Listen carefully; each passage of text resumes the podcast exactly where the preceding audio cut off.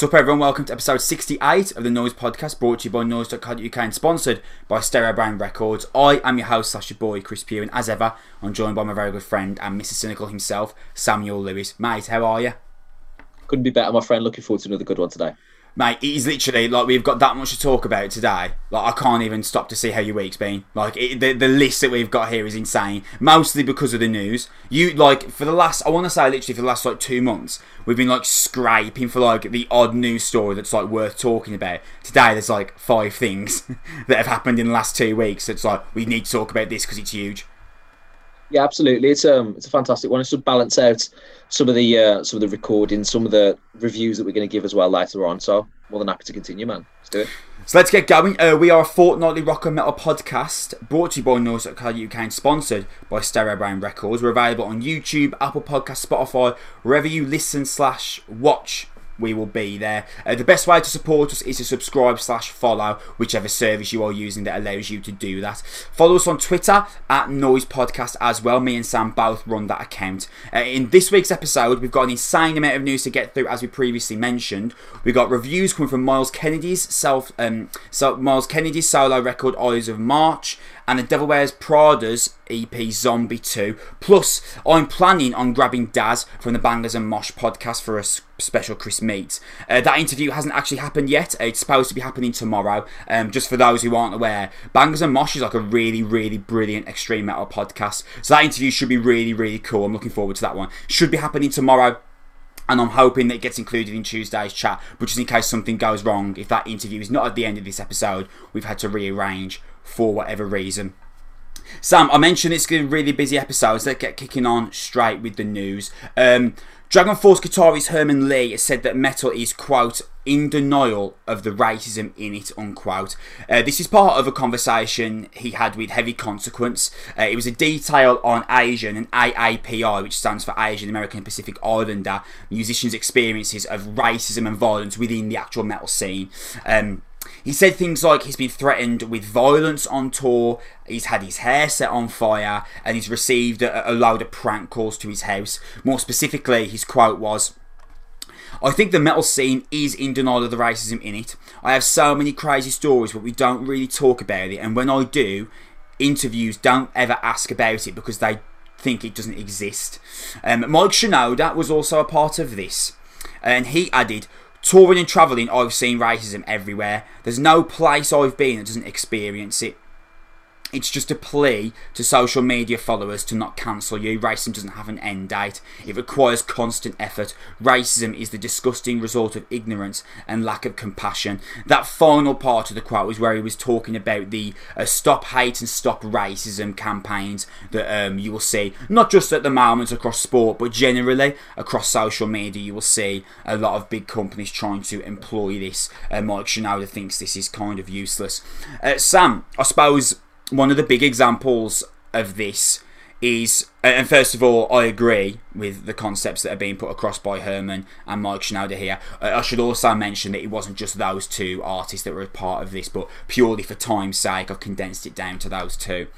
Um, I feel like probably the, the biggest example of this is still that video of Phil and Phil Anselmo um, making the, the white power call and the Nazi salute. Uh, if you'll remember, Sam, shortly after that, uh, obviously his position became particularly compromised.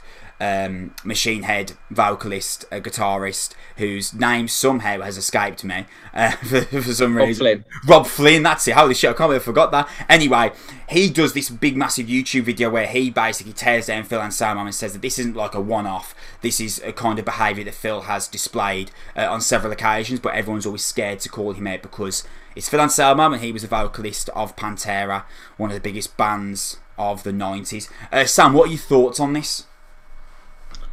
Sadly, I think Herman and Mike are absolutely right. I think, I think that music, heavy music, like most other facets of society, is a reflection of the overall part.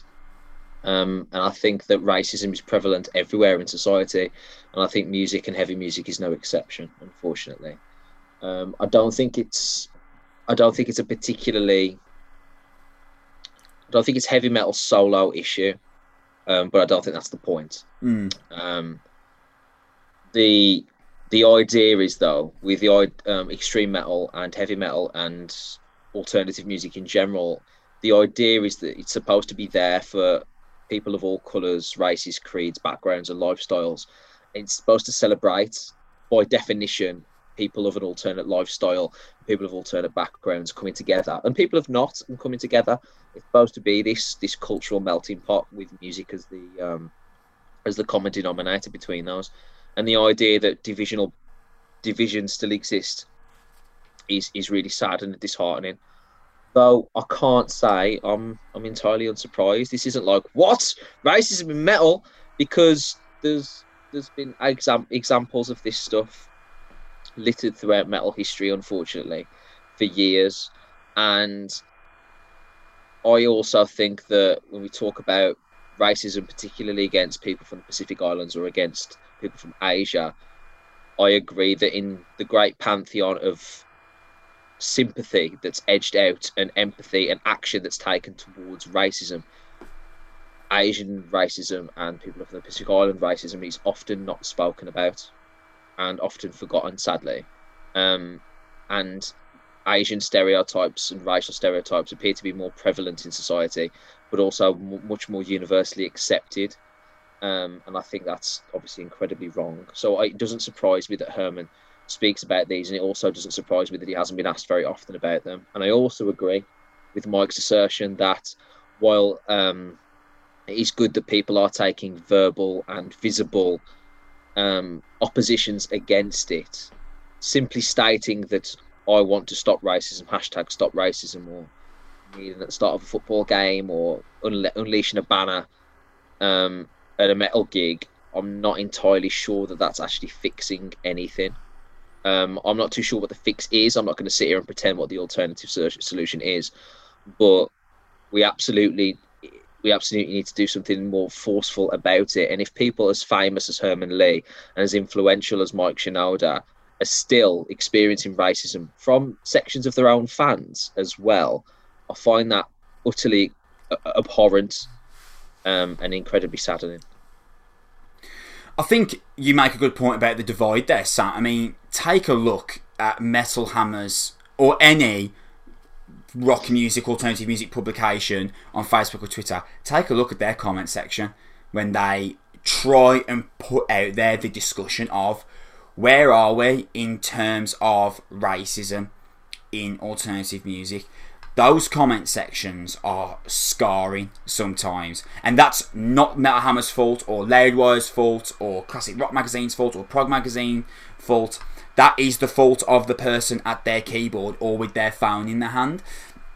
And it really is, I mean, legitimately like shocking to see the, the way that some people would react to these literally just news articles and questions are we doing enough? And somehow this enrages people to be like, of course we're doing enough. It doesn't exist. And I think that's like the greatest, one of the greatest examples of selfishness in the modern age. The fact that no one's been racist to you, the 30 year old white man, so racism doesn't exist. I, I think it's a, it's a really, really troubling. You, you make a, a good point of, you know, you don't want to suggest what the fix is I don't want to suggest what the fix is either, Sam, because like you, I actually don't know. Be nicer people uh, is the fix. Uh, don't be an absolute moron and think that someone's race, sexual identity, age, gender, anything about them would change them as a person other than how they act towards you. And it is it is a problem outside of metal, but in a place where metal and alternative music claims to be this completely inclusive, all welcoming. If you, you know, we understand that you've had problems, so have us, so have all of us. So you can be, you can hold your hands with us. It's ironic that actually we we can be as an entire scene as violent and as purely purely evil as any other. I agree. I agree. I think it's I think it's really disappointing, but at the same time, like I said, metal is, is another extension of anything else, and you only have to look at other facets of um, society, and every industry on the planet is actually tackling this issue. Um, we're still talking about racism in the Oscars. and we're still talking about racism in sport, and talking about you know affirmative action, trying to make sure that we hire more uh, black and Hispanic people for American uh, coaching hires, and we're talking about why why aren't there more black actors nominated for Oscars? I think everywhere, especially culturally, society as a whole is tackling this. Um, the only the only solution that I can possibly see is that the the tide of social um, of social consciousness just has to actually switch a little bit, and actually we need to start working on how do we exclude these people that explain and explore these thoughts, and how do we work harder to include people that feel um, that they have been racially sort of targeted or victimized. How do we do better for people from these um, cultures and from these communities to feel included? Because I'll, I'll be honest with you, I, I, my heart is warmed every time I, I go to a gig and I see a person of color. Yeah, yeah, uh, man, awesome. a, me- a, metal gig, a metal gig, and because it, it sadly it's it's not a common and not a common Mm. occurrence, or least it's not as common as it should be, because metal's supposed to be this fantastic inclusive thing, and I would like to see more people from different communities get involved in it, and I think that would also help turn the tide, because seeing people like Jason Butler or the vocalist of Oceano should not be exclusive, uh, unique, one-off occasions. Mm. They should be there should be sort of more more more, more common figures, um, and and that that needs to be permeated through the fan base as well. But it's the the the idea how do we tackle people feeling that they can express and act in this way? How do we tackle that? Because shunning them and saying we oppose racism in this parallel sort of non-linear fashion is fine, but how are we actually responding to acts of racism and racial abuse? Because if Herman Li said that someone's hair got set on fire and he's had um Just branching off something you were saying there, Sam. I think there is hope. There's, you know, there is there is hope for the scene moving forward. And I hate using the word the scene, but like general generalising us all together. But you, know, you get the idea. We can. I I think there is a genuine chance of us being better. But of course, Sam, it relies on the individual and the individual making that change, and that's obviously the problem at the moment. Yeah, I think I think you're right. I think you're right. And as, as I was alluding to a little bit earlier, I think we've got to work harder on excluding these these people that act in a certain way. Um, if if you make a racist comment, slogan, shout, act anywhere in public, you should be removed from the establishment that you're in, permanently banned from it. If you make it on social media, there should be a permanent life ban, not like Yeah. a 30 day community ban. You are no longer allowed to use that um, that platform at all. Um, and, that, and that's the way we have to eradicate it. Um, because if you want to eradicate crime, unfortunately, you have to lock away the criminals. That and that is the way that it is. And and, and if, if you stop seeing racism as a it's sound, it's gonna strange, but if we stop seeing racism as something that can be treated with therapy and start treating it as a crime that needs to be where the perpetrators to be excluded from society, then then I think we might make a little bit more headway in terms of actively getting rid of it because at some point if you're in your 20s 30s and 40s and you've decided that black people asian people or people of a different color are inferior i'm not i'm not entirely sure what more we can do for you societally that really should allow you to be back into these sort of public establishments. I just how do we you know if if banners haven't worked is what i'm trying to say. Leaflets Mm. haven't worked. Hashtags don't change people's minds. People just get entrenched in what they are. But if we want racism out of metal then we have to kick the racists out. It is that it is that simple. We're not you're not going to sit here and persuade a guy who agrees with phil anselmo about white power. What how, how many hashtags is it going to take to persuade him? You know what i mean? Is it Hmm. seven trillion? Because I, I, I would take the over on that. It's just not going to work. So these people need to be excluded. A harsher line needs to be taken. Because if we get to a point where even mike shinoda and herman li two figures at the forefront of our genre are feeling this god knows what it's like to just be a non-famous influential person of color or asian descent in a metal arena, I would I hate the idea of that person feeling fear that they can't go to these places and enjoy these things without being victimized or treated in this way. Wonderfully said, Sam. I've got to say, wonderfully said. Um, let's veer off slightly. Um, Glenn Danzig believes that woke BS and cancel culture is killing punk rock. This came from an interview, Sam, with Rolling Stone, where he was discussing um, Misfits' classic "Last Caress." Uh, you, you know, obviously you remember co- covered by Metallica on their EP "Garage Days Revisited," um, and the writer uh, Kory Grow, I think Grow, I think his name was. Um, he, he Glenn Danzig basically told Kory that the song lyrics were intended just to uh, annoy people, like F everybody, F you, F you, F you, F the world, F your system, F all this BS. Uh, he then said that there won't be any new bands coming out like that. He then expanded a little bit. People don't understand because everything's so cancel culture woke BS nowadays. But you could never have the punk explosion nowadays because of cancel culture and woke BS. You could never have it. It would never happen. We're lucky it happened when it did because it'll never happen again. You won't have any of those kinds of bands ever again. Everyone's so uptight and politically correct.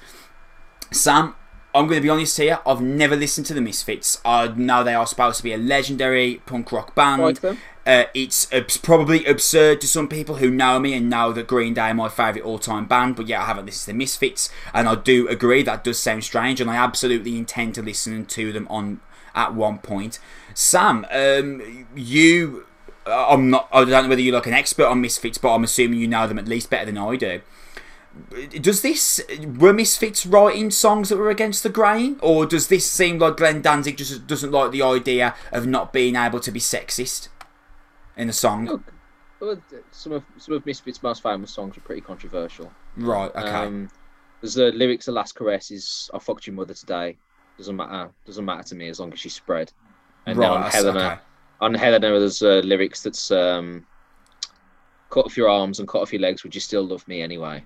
Stuff like that. It's ho- it's horror punk, so they would wear their makeup and talk about killing people and stuff. Right, can I just But- quickly interject? Sorry, just I Yeah. want to ask you a question. Uh, me and you were talking uh, about Highway to Hell by AC/DC, uh, and we were discussing when we were talking about that album that the lyrical content out there, listen to it now, made both of us, makes both of us feel uncomfortable, but it was in and of its time.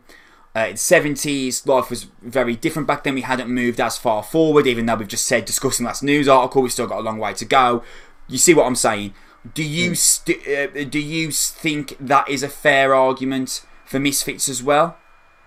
No, because I, I think that while AC/DC were reflective of their time, perhaps, uh, Misfits were actively trying to irritate it. And then he's right. Okay. So they were writing lyrics that were deliberately controversial because talking about forcibly having sex with people's mothers and sisters would never be. It's never going to be. A, there's no, there wasn't a point in time where that was acceptable Yeah, I see what you're saying. yeah. lyrics. You know what I mean? So they was deliberately on the other side. What annoys me about Danzig on this particular instance is that he's immediately stated that Misfits wrote songs to irritate people, and now he's annoyed that people get irritated by Yeah, by, yeah, by- that's by good. these Yeah, sort of lyrics. Um, if you've gone out of your way to irritate people, and then people are actually irritated, shouldn't pe- shouldn't punk shouldn't punk artists be more inclined to go against this system and this woke culture if that's if that's the way that it is? And essentially, stands like, oh, you could we want we want, you know we want to write this stuff to annoy people, and people get annoyed. Oh, not like that. Um, we yeah. want people to annoy people to annoyed and then buy our t-shirts and come to our gigs. That's what we want people to be. Um, so I, I think I think it's, it's, it's a ridiculous hypocrisy. I also think that it's ridiculous to suggest that um, it was more accepted in the seventies. I don't think that it was because um, if you watch any documentary on the, the, the punk explosion, there were literally there were TV programs and news programs that the, the main article was what's punk doing to our children and what could we do about this. When the Sex Pistols released their Nevermind the Bollocks album, W uh, uh, Woolworths refused to stock it.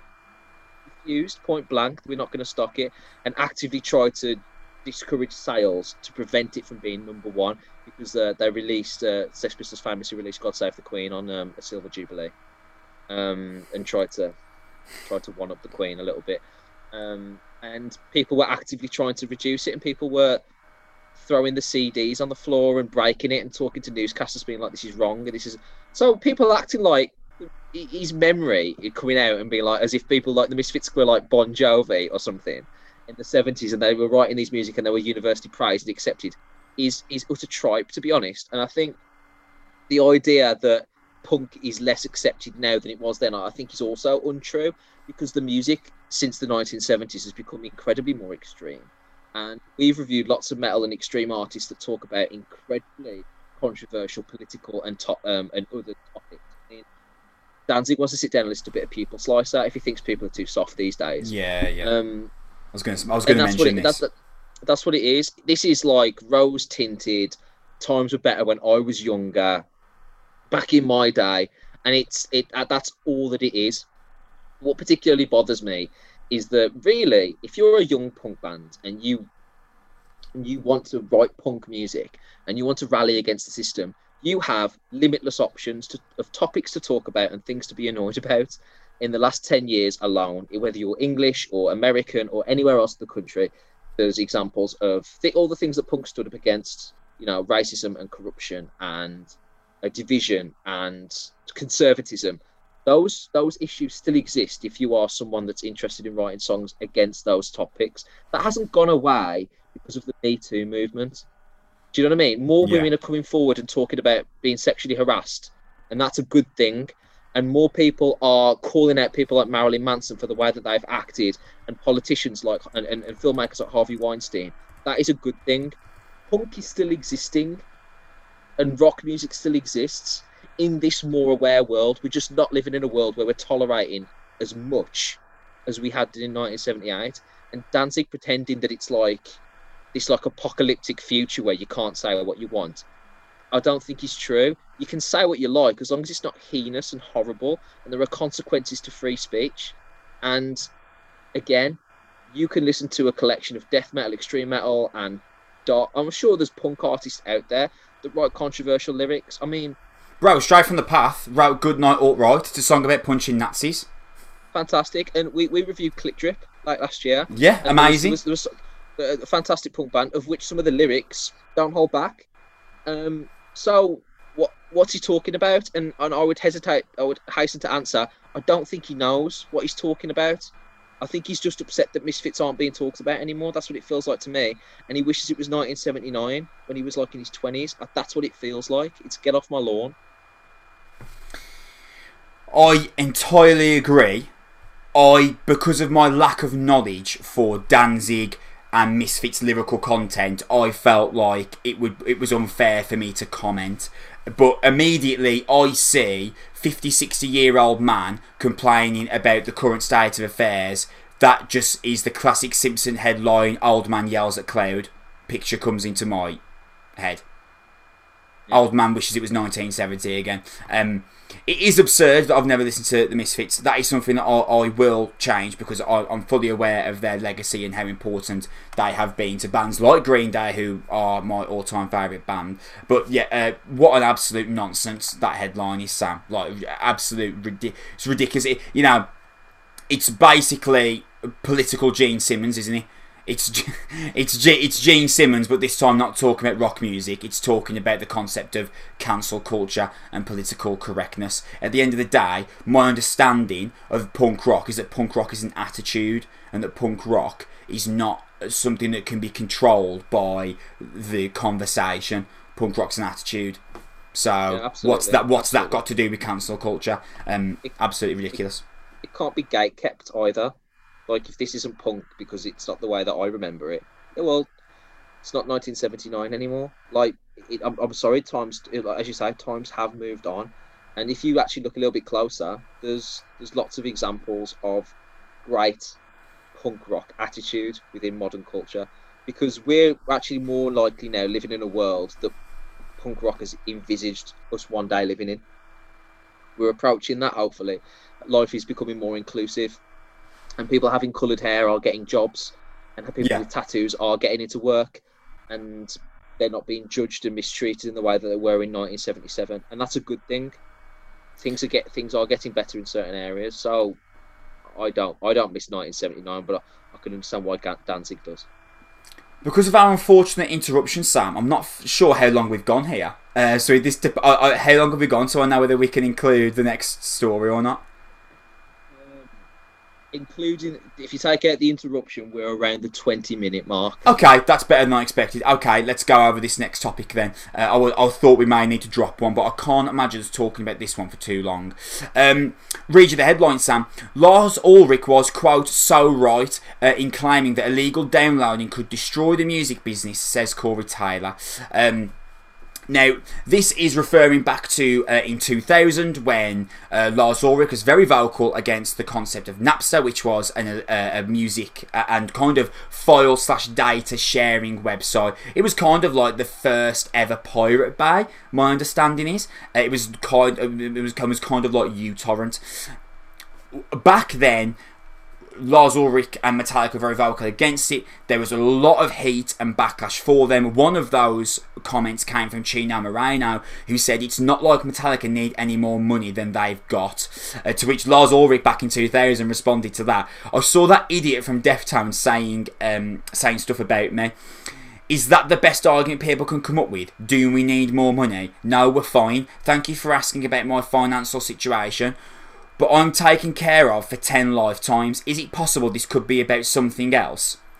I have to I remind my- yeah, I have to remind myself that I'm doing it because it's the right thing to do. You have to remember this isn't just about music. The reason that music is out of the box first is that it's the shortest amount of digital information that's tradable. But according to the information we're getting, we're probably 12 to 18 months away from a situation where the day that a, a movie opens in theatres, it can be downloaded for free on computers all over the world. And the day that Tom Clancy writes a new book, it'll be up on the internet for anyone who wants it. I mean, that's messed up stuff. And that is a fight, I believe, worth fighting for. Now, that was said by Lars Ulrich in 2000, Sam. 21 years later, I mean, it really is uh, quite a apt and intelligent perception of the future to come, isn't it? Knowing what we know now. I mean, is that not exactly what's happened? Yeah, yeah, he's nailed it. Yeah. And to the point, to, the, to even now the timeline, when he was like in 12 to 18 months' time, people are going to be able to download films that have come out in the cinema.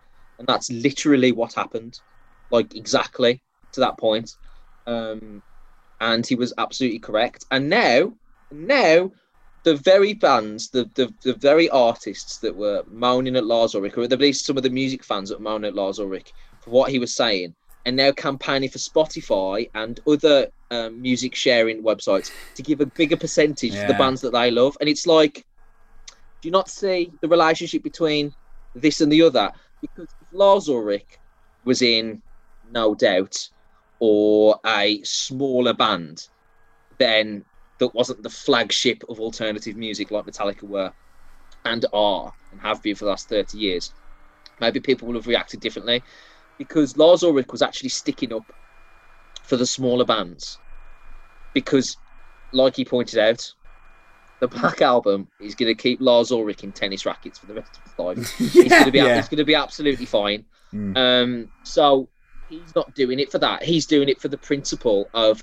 I created something that I wish to share, and people should have to pay for that thing mm. because people pay for, for everything else. People pay for food, people pay for services, people pay for experiences. My music is part of that. It's a media that should be shared and should be paid for at an appropriate rate. And they fought for that. And they won. They got Naps, not Napster out of business pretty much. Um, but the thing is, is the, the cat was out the bag technologically. Yeah. And it was always it was always going to happen this way. We had LimeWire, and then we've had Spotify and all these streaming sites and Deezer and all the rest of it have all popped up and make music incredibly available and incredibly cheap. And as a result, artists are now short on money where they were not 10 to 15 years ago. And Lars Ulrich is I agree with Corey Taylor, should be feeling relatively smug about this opinion. Should be seeking some apologies. The reason why I've brought this up, and I should mention that every news article we've discussed today can be seen on Metal Hammer's website because that's where we've got them from. Um, the reason why I brought this up is because uh, Corey Taylor was on uh, Steve O, formerly, of course, of Jackass. He was on his podcast.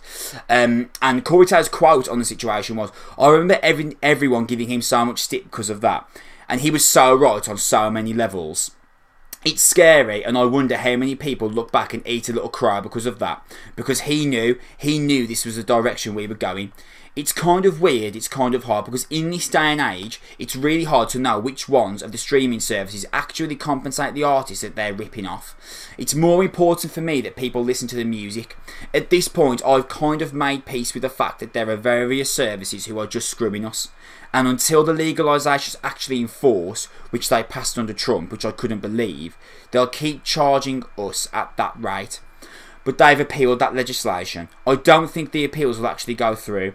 They will raise the rates and musicians will be able to make a living off their recordings again. Sam, the reason why I've brought this question up is because only a few weeks ago were we talking to Loz Taylor from While She Sleeps, uh, and we discussed have several discussed several times how much we love their Patreon, the Sleep Society. Obviously, we love While She Sleeps in the bat as a band. My question to you, Sam: If rates got were to rise for streaming services, what kind of impact, if any, do you think that would have on the current state of alternative music? Closer to the point, would we see musicians start to break out of the concept of an album every two years?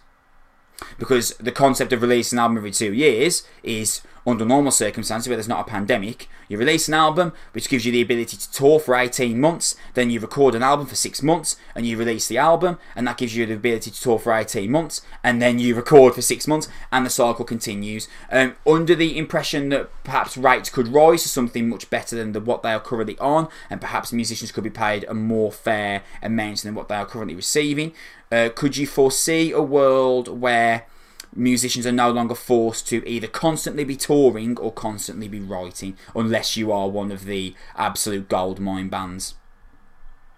I think I think it would still maintain its its, its continuity unless you were a massive band that you could afford to take that time off, um, because pr- even prior to um, even prior to the uh, streaming explosion, um, small bands toured all the time. yeah. And growing bands toured all the time, and bands until they reached a, a massive point, release an album every two years. Um, I mean, look at let's lose let's lose like Sabbath and Iron Maiden in the seventies yeah. and eighties as an example. You know, Sabbath released five albums in five years. Iron Maiden brought out an album every two years, even after Number of the Beast and then Powerslave and stuff like that. And that's this was when records, heavy metal was massive and records were flying off the shelves. AC/DC, do you think they needed to tour after Back in Black? Probably not. Released an album in 1981 and then 83 and then 85. So I, I can't I can't see that really changing. The only the only change that I would say is that you know maybe a massive massive band thinks, eh, if we're getting more money from this, this is selling. We'll just we can retour on that that same album. We'll do a greatest hits tour or something like that. But I really can't see I can't see the smaller bands actually being able to change. Their Me patterns. neither. I really can't.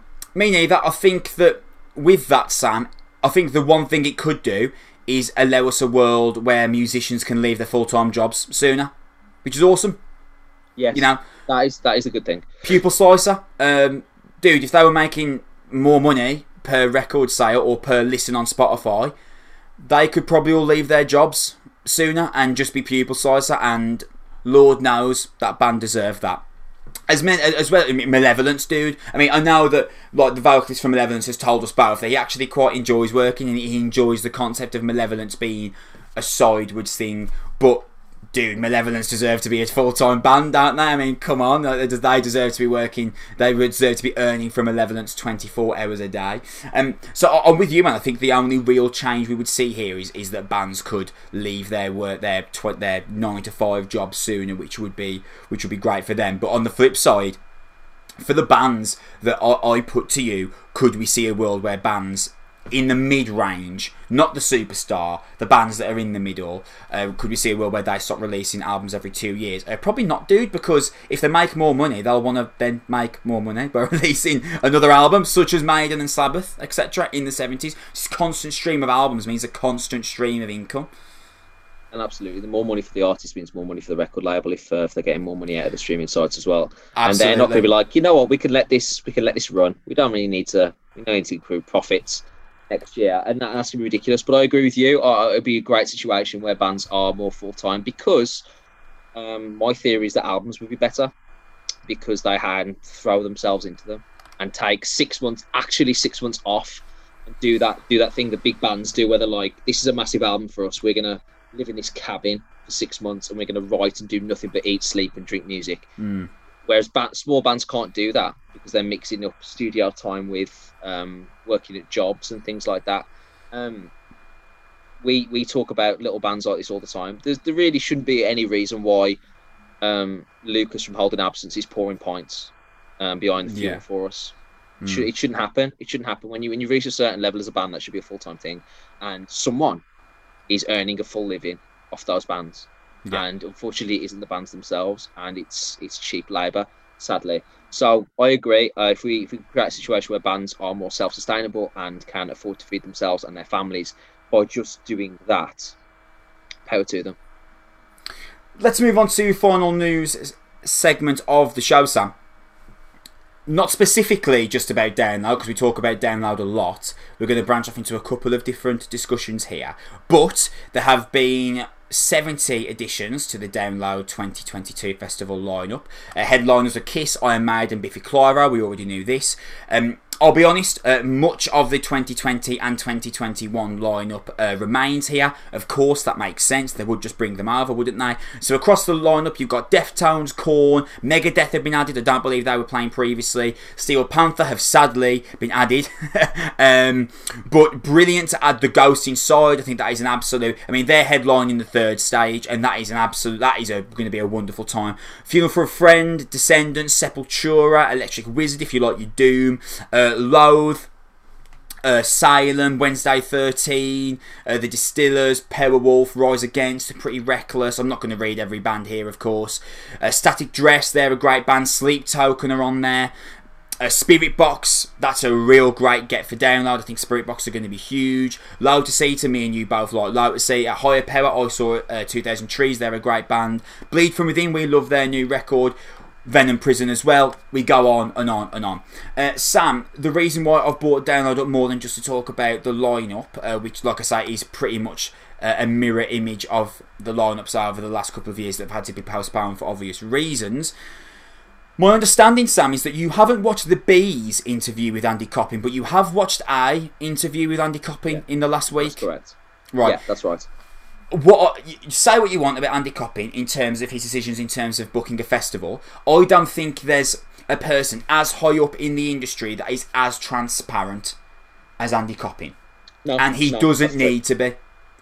Let's call it what it is. He's the booker for download if someone asks him why is download £220 in fact i forgot the actual price. I think it is £220 for the five days. He could say oh well uh, you know costs have gone up so we the, the cost has risen with that. Andy Copping, if you watch an interview with him, he legitimately breaks down the, the cost of the download ticket and why it costs that much. Uh, and uh, he compares it to why Hellfest can charge, what Hellfest charge, etc. etc. Now, me and you, Sam, only on our Gojira album review a few weeks ago, were talking about again the future of download.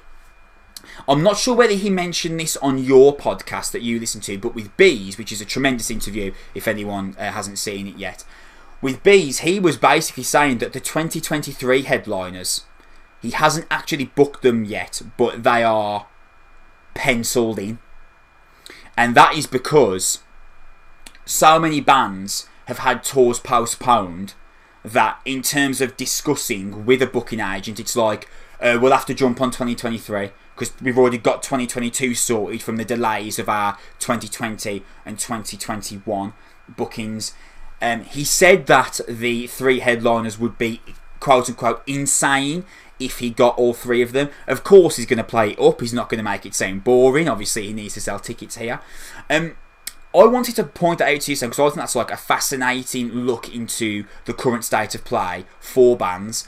They've got so much touring already booked that in terms of festivals, it's like we'll have to do 2023 or 2024. I think that makes Andy Copping's job even harder than it was previously. We're certainly going to give him some difficulty in terms of selecting, isn't it? And sort of fitting these bands in and things like that. But also, it's an exciting way to think about the next three years when we're going to literally be able to have so many tours available and things Yeah. are going to be starting pushing together. It's an exciting, going to be exciting 24 month calendar for, for metal fans. Um, I actually, yeah, I watched a different sort of interview to yourself, but I, I came away with it with a, a greater feeling. I respect him anyway, but a greater feeling of admiration for what he does and the honesty that he puts with it. Because me and you have sat here and we've, you know, banged on the table for varying artists to be involved in the download sphere, and he is clear that he's also having that sort of similar vision as well, and he's attempted regularly to be to make this as varied a festival as he possibly can. Um, he is right when he says, you know, these these heritage acts are massive.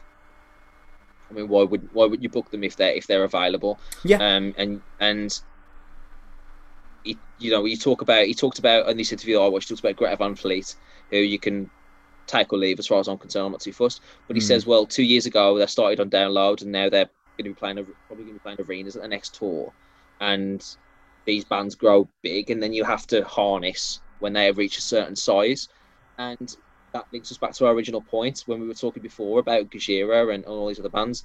You want to play download headliner, you've got to headline arenas, and if you do, he'll put you on because he's not afraid to.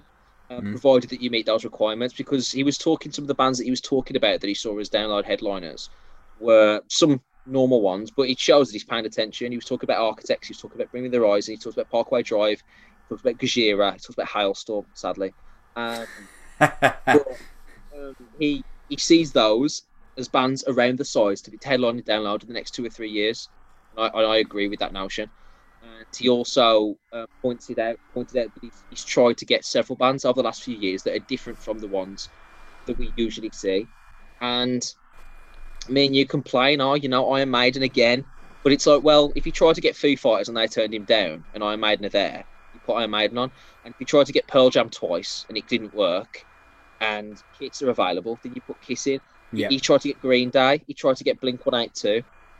You know, like he's he's attempting to vary it. Yeah. If these bands aren't available, he tried to get Van Halen. He said he had. He's supposed to be sad. He said he had Van Halen twice. Oh, mate, I was going to bring this up to Uh, you. He said he was literally like this close twice to getting Yeah, Van Halen. That and, hurts, and they man. all and they all decided they didn't want to come to Europe, and now that's never going to happen. Um, so, like, what more do you want from the guy? What more do you want from the guy? Because, um, like you like you said before, um, if he puts Machine Head headlining download, there's gonna be thirty thousand people at the stage, and it's gonna it's gonna fall on his face. Same if it's Lamb of God or Mastodon. I'm sorry, that's what it is. If you're big enough, you'll get you'll get there. And he's even said like, and he's not he's not against any any bands as long as you're an alternative or rock band and you meet the size. He was talking about having Paramore as a headliner, bringing them back as a headliner. Talking about bringing Fallout Boy, which I, I don't like Fallout Boy or Paramore. But if you turned around to me and said, "Well, I can get sixty thousand people at this download festival if I book this band," I, I get it. That's Yeah. why My Chemical Romance were there. That's why Linkin Park are there, and as well as you've pointed out, as we've both pointed out, if you're like, I don't want to, I don't want to watch Paramore. I don't want to watch Linkin Park. I don't want to watch My Chemical Romance. I don't want to watch Kiss. Um, well, right, Sepultura, Lotus Eater, Electric Wizard, like Yeah. there's op- Sleep Token. There's options there for you in a variety of different stuff. Like, the, he's doing his job. He's he's doing his job, and there's a reason why he's still doing it because he, he's fantastic at it, and he the bands need to get to a certain size. They can't be promoted by download. But he's right when he talks about how download has allowed these bands to grow in size, and then every couple of years they come back and they're a little bit bigger on the bill and, and that sort of stuff. He's right as well there. Look at Trivium. Um, you know, so I, I I have a great respect for him, and I, I again, like you said earlier, I appreciate how honest he's been. One of the reasons, Sam, another reason why, why I brought this up, uh, Bees was talking to him about, about the crossover ideas that have happened at Download. For example, Lethal Bizzle, Chase and Status, Skrillex. Over the years, there's probably been others, but those are the three that come to my mind. That you know, Download has all has taken a chance on, and for the most part, to my knowledge, been successful. And the reason why I'm discussing crossover, Sam, is because there has been a festival announced called Alt and London. Uh, this is kind of pitched as the first ever hip hop slash rock crossover festival. The lineup, Sam. I'm going to be honest, I don't know 90% of these artists, right? Uh, there's an, a stage called the Open Air Stage, which is headlined by Playboi Carti and a list of other artists who I've never heard of. However, the indoor arena is headlined by Architects. It was going to have Diane Wood there, but Architects, uh, Bob Vylan, one of the artists there, and some others all campaigned to have Diane Wood taken off because of their uh, wrongdoings, and thankfully, Diane, Diane Wood have been removed. So now that indoor arena goes Architects, Machine Gun Kelly, Sleep Token, Bob Vylan, Dana Dentata, Mimi Barks, and Zand.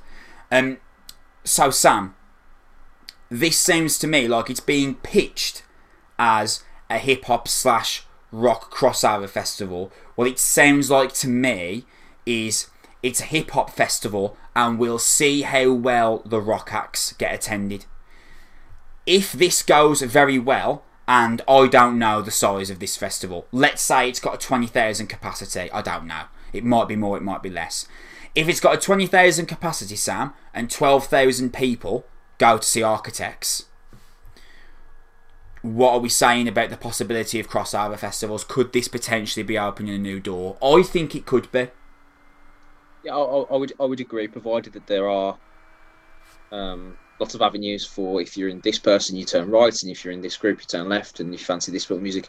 And there's those pollinations uh, allowed to be. So what i mean by that is that the, there's availability for, for hip-hop fans to go to separate arenas and if you want to just go for the hip-hop artists you don't have to see architects.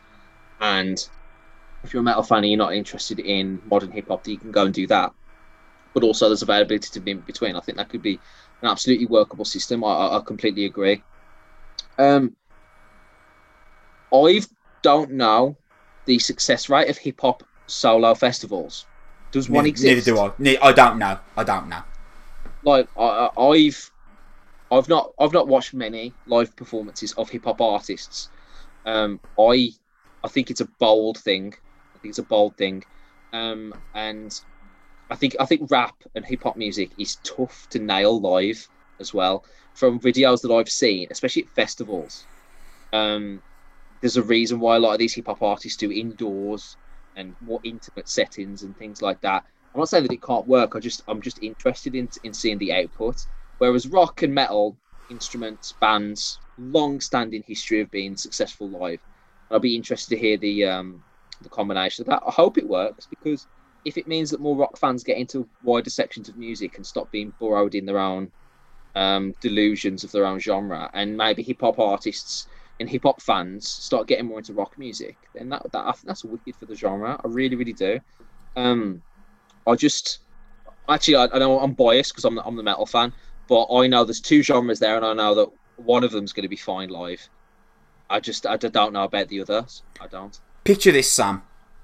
One day at a festival like this, Run the Jewels headline, and Fever 333 and Straight from the Path are not sub headliners, but at least on the same stage. There's your crossover, right? Yeah, because absolutely. like I think Run the Jewels are amazing. Their their RTJ4 is an incredible record. It's so good. Um, that track with Zach De La Rocha, the Slave Masters posing on your dollar, so good. Um, so I, I think that and I, I love to see Run the Jewels get a, get given a go at download. I'd love to because they're the so they're good headline in terms of the size. I'd love to see them just take a chance on Run the Jewels. I think if like if you're listening to this and you're a metal fan, you're like Run the Jewels. Who are they? Listen to Run the Jewels, man. RTJ4. They are so so good. Um, and I tell you what as well, they're exciting, and you know they're not metal, but they're violent. It's not like it's not like childish hip hop it's like aggressive and really, really like It, it- it's really it says something. Their music does. It really has a message. Um, so I think like this kind of. I really hope this festival goes down well. Now, if I'm honest, Sam, obviously Architects I adore, Sleep Token I love, Machine Gun Kelly uh, somewhat less. So, um, so I actually care for only two of the artists. There is more to be announced apparently, but I only care for two of the artists so far on this lineup. But I really hope this does well because I think if we could get that crossover between metal or alternative music and hip hop, which do have more in common, not musically, but in terms of the actual system surrounding them than people think. I think that could be a great thing for both of those for both of those uh, genres. Um, I mean, you have spoken before about what are the you know. Jay Z did an album with Linkin Park. Who would Drake do an album with in rock today? I mean, he just wouldn't, would he? He wouldn't go anywhere near it. Things like this can help bump us up. I say that actually, maybe I should go back a little bit because I think Post Malone probably would do an album with Bring Me the Horizon if, if the stars aligned. Although I think Drake is fairly bigger than Post Malone. But you see my point. My point is that rock and alternative music isn't in the kind of spotlight where the art an artist the size of Drake would think, you know what, that'd be really good for my career if I did an album with Bring Me the Horizon. He just wouldn't, would he? Uh, but I think a festival like this could definitely help us get there. Completely agree. I'm looking forward to seeing how it works. Sam, we are going to get through to reviews. We're going to start off with Myles Kennedy's solo record, The Ides of March. This is his second solo album, the follow up to 2018's Year of the Tiger, and it's out on May 14th via Napalm Records. Obviously, Myles Kennedy is of fame with Alter Bridge and Slash and the Conspirators. Sam, when I first pressed play on this album, I immediately asked myself, is it fair that I go into this album and I might compare it to Alter Bridge? And I thought, it's not. I've decided that it's not. Ultimately, ultimately, this So I'll make is comparison for Myles. ultimately, this is a bluesy country record, and Alter Bridge are a hard rock band. And I tell you what, Sam, me and you talk about, um, you know, possibilities for download headlines, all that kind of thing, and yeah, the bands that are right on the edge of superstar level. We never mention Alter Bridge, mate. Alter Bridge are really, really massive. I think they've had like three gold albums. Alter Bridge. They're like huge. They play arenas over here, and I think the last one was them and Shinedown, uh, of which I apologise to anyone who was put through Shinedown. I can only imagine the torture. Um, so we we speak about we, we always ignore Alter Bridge, but you know they are a, a, a very very good hard rock band. And I love Blackbird. I love Metalingus. I love When I'm Gone. I love Cry of Achilles. Really, loads of great Alter Bridge songs. So I've gone into this and I thought it is unfair for me to make that comparison between this and Alter Bridge. What do you think about that? Do you think it's fair to compare this solo record to Alter Bridge? No, I, I agree that it's unfair to compare the solo record to Alter Bridge because if he was doing Alter Bridge stuff, he'd do it in Alter Bridge. Um, I think what it is is a confirmation of the size of Alter Bridge that he's allowed to release two solo albums. The last of which, the one that we're just about to review, is not very good. Well, it's funny you say that, Sam, because I have tried so, so hard to like this album. It's Like- just impossible. I've listened to it five times, right? Oh, oh, and I've gone in literally like I've gone in and saying to myself like trying to convince a seven year old to compete in sports day like come on you love tennis you know like oh come on that's guitars. You love Yeah, that- guitars. that's what I'm. That's what I'm saying. Myles Kennedy is a great vocalist, which he is. I mean, let's just call it what it is. Myles Yeah. Kennedy is a tremendous vocalist, and he's been a really, really important part of 21st century rock. So it's like I'm saying to myself, "Come on, you love Myles Kennedy. You'll like this, mate. This album isn't good, is it?" like, No, I knew what this was gonna. I could. I think I could have told you what this was gonna sound like. The moment I, before I even listened to it, the moment I think uh, I see, um, great singer in great band doing solo album without those musicians, I'm like, okay, so like Corey Taylor, Danny Worsnop, and it's just gonna. The, the ceiling of this is six and a half out of ten. Mm, Um, Myles Kennedy is a great vocalist, right? A superb vocalist, but without being with Slash or Alter Bridge, it's like putting a really expensive chandelier in a house without a foundation. because he's just singing over terrible songs. Yeah, I mean, the, Myles Kennedy minus Slash and minus Tremonti, that's a hard sell for me. As great a is. vocalist as he is. As great a vocalist as he is. He is, he is, and he's hired some decent musicians who appear just to be generic session musicians. Session musicians. And that's exactly what it sounds like. It's Myles Kennedy singing over like these generic rock songs in the same way that it was Corey Taylor singing over generic rock songs. And Danny Worsnop, a year beforehand, was hired blues musicians to do blues songs. And this is all it is.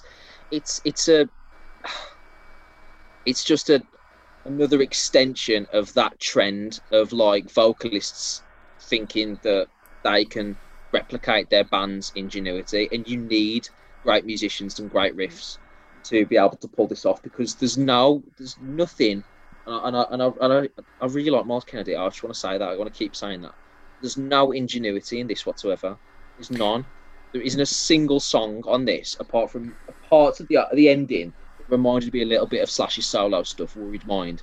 But the rest of it is so generic. So third gear run of the mill radio rock songs with him singing over the top of it. It's just it's dull. I'm sorry. It just is. It's better than Danny Worsnop's country album now, isn't it?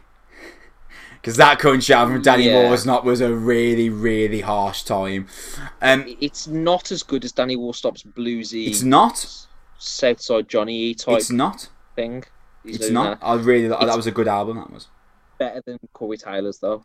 This one is Myles Kennedy's album. I think is better than Corey Taylor's. Yeah, yeah, I'm inclined to agree. I mean, in stride, Sam, it's got that kind of smoky country bar riff running through it. Uh, and you know there is something to it. You know the whole concept of the slacker vocals on that song is like kind of imagined quite well by Myles. But I think In Stride would probably be the best song that was on Danny Worsnop's country album, though not quite a compliment that is. What I should say, Sam, is that I only when I started really reading through the album press and that stuff did I realise that uh, Miles is playing guitar on this, which I didn't know he had such an ability for. I know Year of the Tiger was like a, a more acoustic um, solo album from his. But I, I wasn't aware that actually, you know, he's quite an accomplished guitar player, isn't he? I mean, there's no real guitar sections. There's a few good solos on this album, but the, there's no real guitar sections that really make me feel like I, I, I don't think sit- he's playing the solos. I think he's just doing rhythm and acoustic. Right, okay. So I, I wouldn't know, to be honest. It says he's playing guitar on this album. Uh, it doesn't say specifically whether he's doing the solos or not. But from the from the album uh, cast listing, uh, it's him. Uh, the drummer is Zia Uddin, and the, his bassist slash tour manager is Tim Tournier, and the producer is Michael Baskette. So there's no mention. There's the, the tour manager's called Tournier. Is his second name. But he's bassist slash manager. I'm not sure whether he manages his tour I manage tours. What's your name? Uh, Tournier. Is that French for tour? Oh man! Oh no! Tim, if you're listening, eye. Tim, if you're li- Tim, if you're listening, mate, Sam apologises. Anyway, I, am, I um, do. I do. That's the the, like it's it's listed that he plays guitar on this, so I'm assuming Sam he does do the solos. I don't, you know, we don't know. Anyway, some of the solos are legitimately decent on this. What I would say is not legitimately decent, Sam, is the title track, which might be the longest seven minutes of my life. Um, I'm sorry, right? There is literally no need for that to be a seven-minute song. Like, I get it, it. I understand what it's going for. This kind, this kind of big, sprawling, bluesy rock epic. But my God, Sam, how long is the? How long a listen is the title track on this album? Jeez.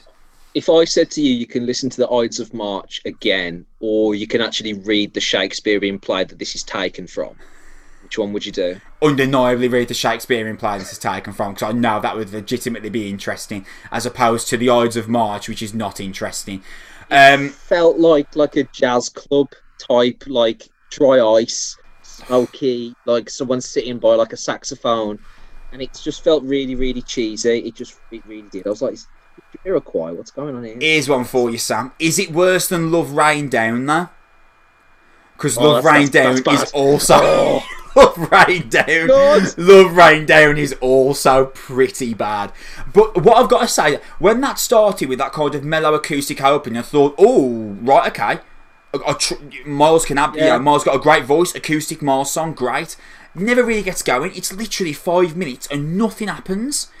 Oh, God. I think that's the criticism actually of the whole album. Um, I listened to it two hours ago. I couldn't hum a chorus. I, could, I couldn't do it. Yeah. Couldn't, I couldn't do it. There's, there, there isn't a single like grabbing moment, a compelling. They all feel like al- album tracks. They all feel like if he, like if Myles Kennedy was writing an album with Slash, right, and I sat down and Slash wrote five tunes and then Myles chucked in like five.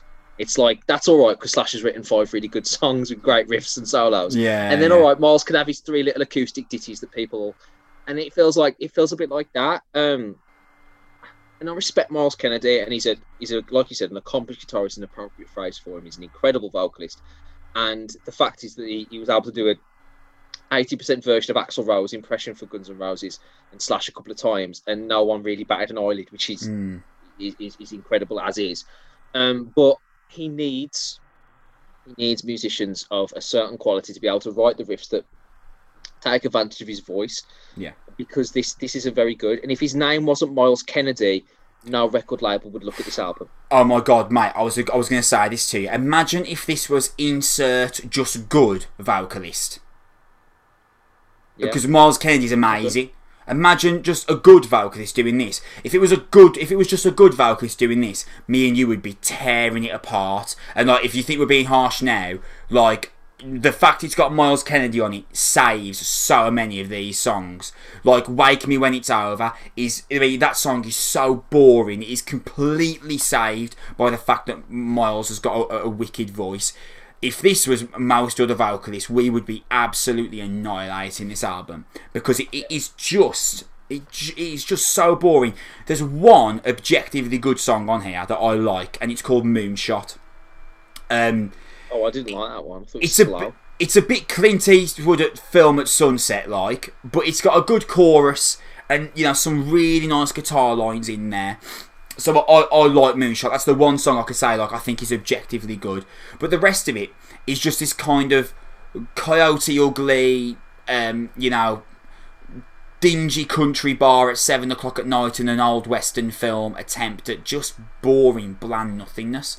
Um, man, I mean, this is a it's a long time, isn't it? This album. In fact, one of the notes I've got here for a song called "Sifting Through the Fire" is "See Above," because above the note I wrote for Wanderlust was "It's just all right, isn't it? Decent little acoustic number, nice little tribal guitar sound, nothing else."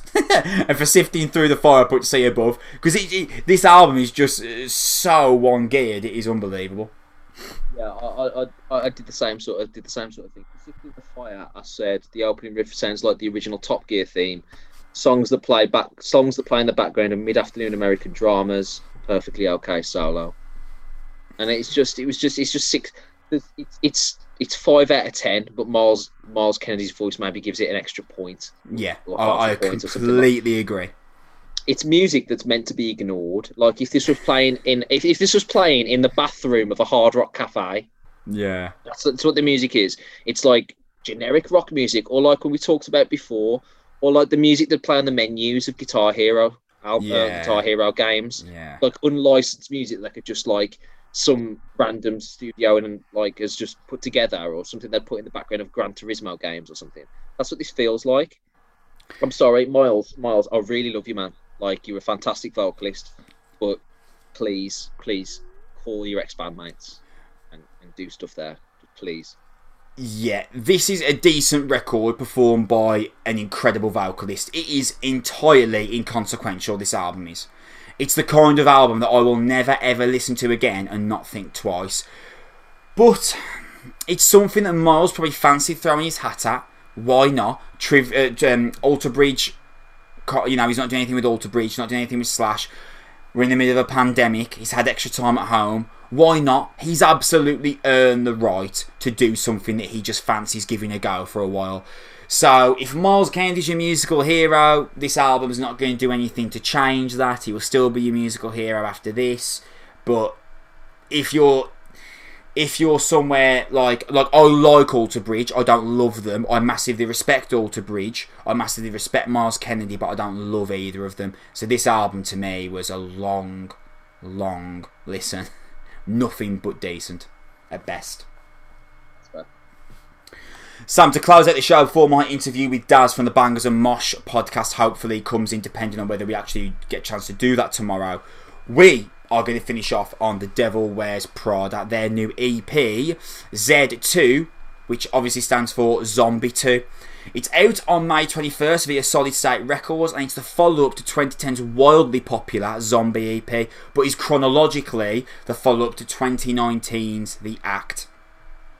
Sam, I don't know whether you were on Twitter the night that this was announced, but I've rarely seen metalcore Twitter go into the kind of frenzy, the likes of which it did when this EP was announced. Uh, a lot of fans hold that first Zombie EP as like the greatest 20 minutes of the Devil Wears Prada's career.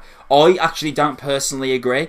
I think that Zombie is great, but I would take Danger Wildman, um, assistant to the regional manager, Dez Moines, and Ben has a kid, which are all from um, with roots above and branches below. I'd take them as a collective over Zombie EP. Um, still, the EP is seen as wildly as a real heart favourite of the fan base. Sam, were you big on Zombie? Yeah, I loved it. Yeah, um, I remember hearing it in like 2011 and just absolutely kicking off. Yeah, it's it's it's it's it's it's tremendous. It's a land it's a landmark release for the genre at that time, no doubt. Dude, you know me. I love to drop some stats in to remind people how big metalcore was in the late 2000s, early 2010s. I, I find it absolutely fascinating how big it was, and that drop them numbers. And that, man, honestly, if you think like the surge of new American heavy metal was big, it was nowhere near as big in terms of sales as the metalcore explosion late 2000s, early 2010s. Here we go, Sam. Uh, with Roots Above, got 11th on the Billboard 200. Uh, Zombie got 10th. An EP got 10th. Um, Dead Throne, which is the follow up to Zombie, which has got my favourite Devil Wears Prada song on. Sam, do you remember Mammoth? Every time we are doing pre drinks, she'd be like, You're going to oh. put Mammoth on, Chris? I'm like, yeah. I love Mammoth. Um, that came that came 10th. The follow up to that, 818, came 20th. Transit Blues, which was the record that, if I remember correctly, Sam, you kind of gave a bit of a trouncing to in your review, and you were like the only person that did so. But Transit Blues came 56th, and their latest album, The Act, came 70th. I like to think I contributed to that lower. and their latest album, The Act, came 70th on the Billboard 200. Now, let me please make clear that this is not me knocking the Devil Wears Prada, this is not me saying that they are now a small band or that they're not very good. Devil Wears Prada are absolutely easily one of the best bands to burst out of that metalcore bubble of the late 2000s, early 2010s, and I think they are great. However, my point being that that boom period for what we refer to as modern metalcore was really incredible and just unlike most other things we have seen in alternative music. Uh, and as we can see from the numbers, it did not quickly die out because what? Seven years after Dead Throne came out, they went from 10th to 70th in the Billboard 200. Multitude of factors, people buy less albums, all that kind of stuff. I just think the statistics are interesting. Um, Sam, was it Transit Blues that you kind of gave a knock to? It was, was, yeah. Was yeah. 2016, um, 2017 era. Yeah, 2016 Transit Blues came out, you are yeah. correct. Um, you ever seen Devil Wears Prada live, Sam? No. Right. I feel like the stats I was just reading off there actually translates quite well to the atmosphere I've seen when, I, when I've caught them live. I saw Devil Wears Prada in 2012. Uh, they were at Slam Dunk and believe me when I say that was insane. It was one of the it was they were the best act I saw that year. It was like literally in like unbelievable, one of the most insane, like dangerous crowds I've ever been in. Um, then I caught them in 2019 as a as a main support to Stray from the Path. Uh, they had Gideon and Loathe on that bill as well, and they weren't bad, and they weren't ignored during the set but it all just kind of paled in comparison to when I saw them. in 2012. So, with that, Sam, the act was seen as an album that was somewhat divisive amongst the fan base because they were trying new things, more melodious, uh, some experimentation. Coincidentally, uh, the act actually gave them the song Chemical, which, if the press notes here are to be believed, is their first song to make real US radio. Interesting side note, considering that the act is the album of theirs that's done, in terms of sales, the worst in the last 11 years, but is the one that's given them the, the song that goes on to US radio. Go figure. Sam, let me ask you a question. If the act did seem to alienate some, is Zombie 2 a conscious decision to try and bring fans back in? Or do you think this is something they plan to do regardless? Hmm, that's a good question. I think if you li- based on listening to it, it does sound like the la- um, the former, doesn't it? Where it's an attempt to placate um, fans, um, or at least try and retouch on old popularities. Um, bands really tend not to do sequels of albums decades after. Uh, most ba- most bands tend to, you know, that's that's a point in time for us. We're going to move forward.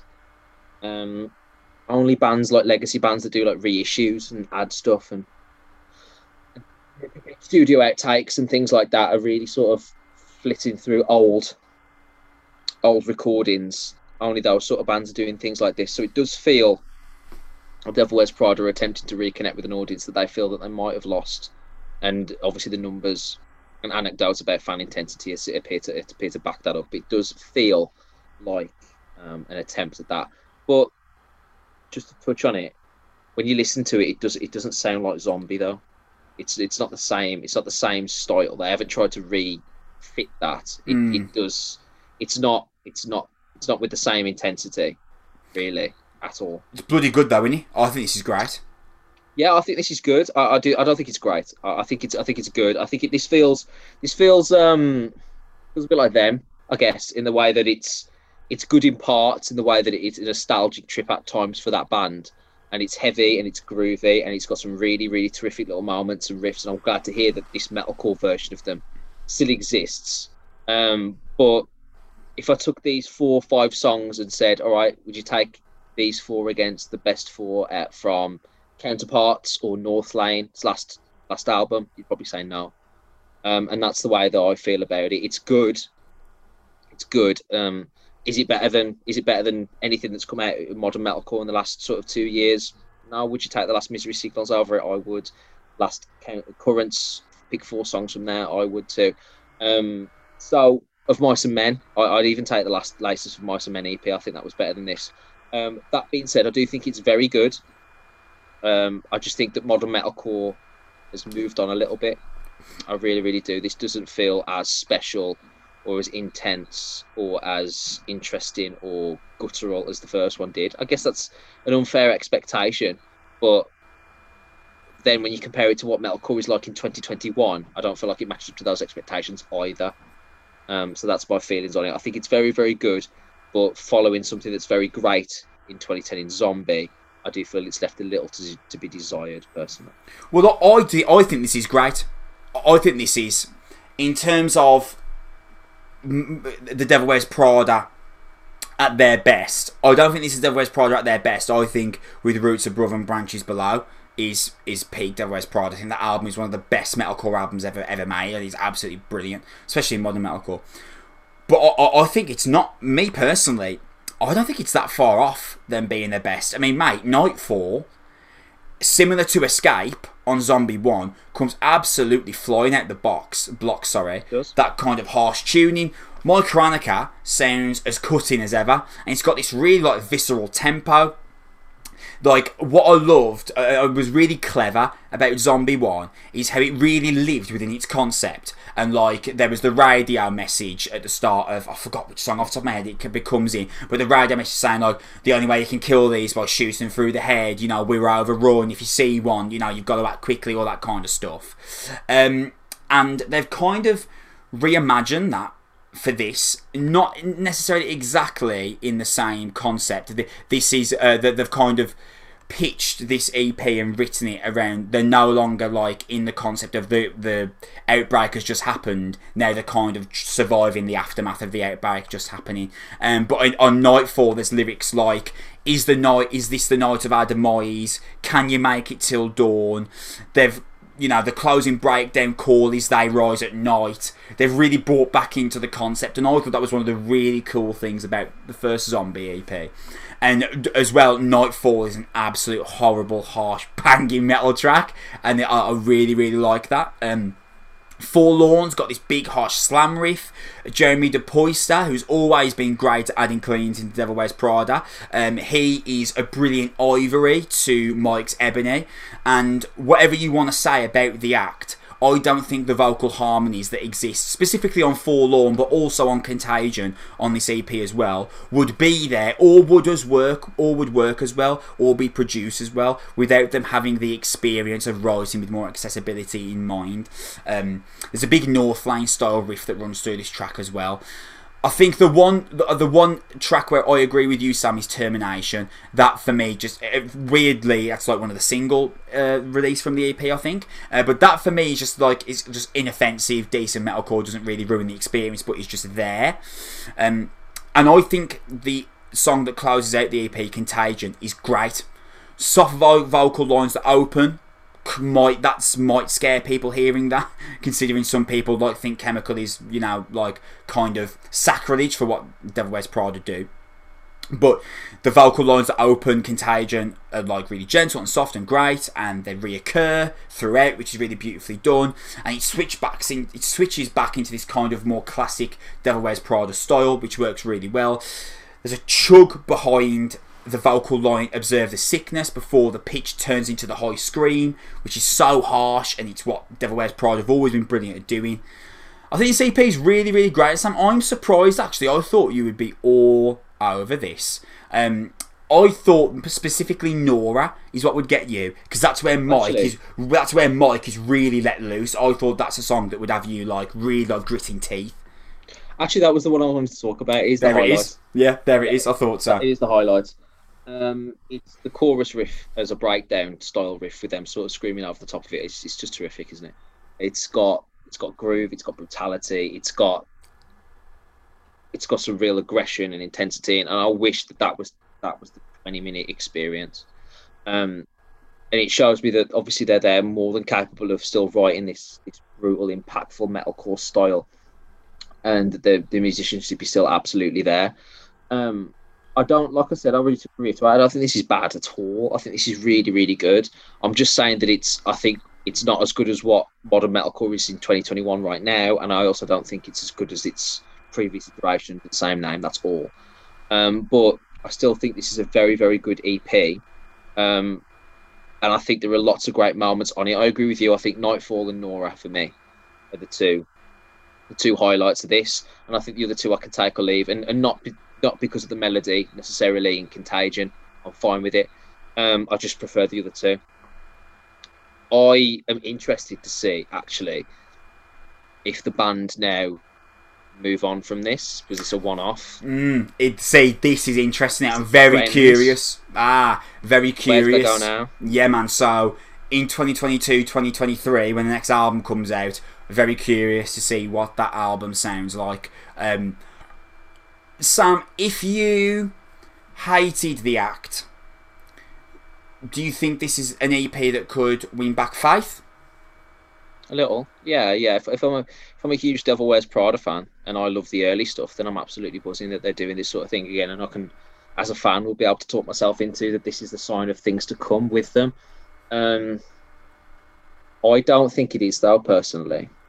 I think the fact that they've named it Zombie Two Z2 um, shows that we're okay doing this type of stuff under this banner as a reference to what we used to be, but we're not going to write an album of this. This feels very much like post-human survival horror from Bring Me the Horizon on a smaller, more micro way, where it's like we'll do that for a bit. It's a nice thing to do over the summer. You know, we spent a few months doing this bits and bobs. We've got these got these heavy riffs. Have that if you like. There you go. Um, but when a real Devil Wears Prada writing session rolls back down, it's going to be a continuation of our. This feels like a of our main part of our band. This feels like a side quest. You know, it's just this little separate plot line um, that's different or running alongside their main musical influences and ambitions. So I would be able to talk myself into it as a fan, but I can't see them touring Z2.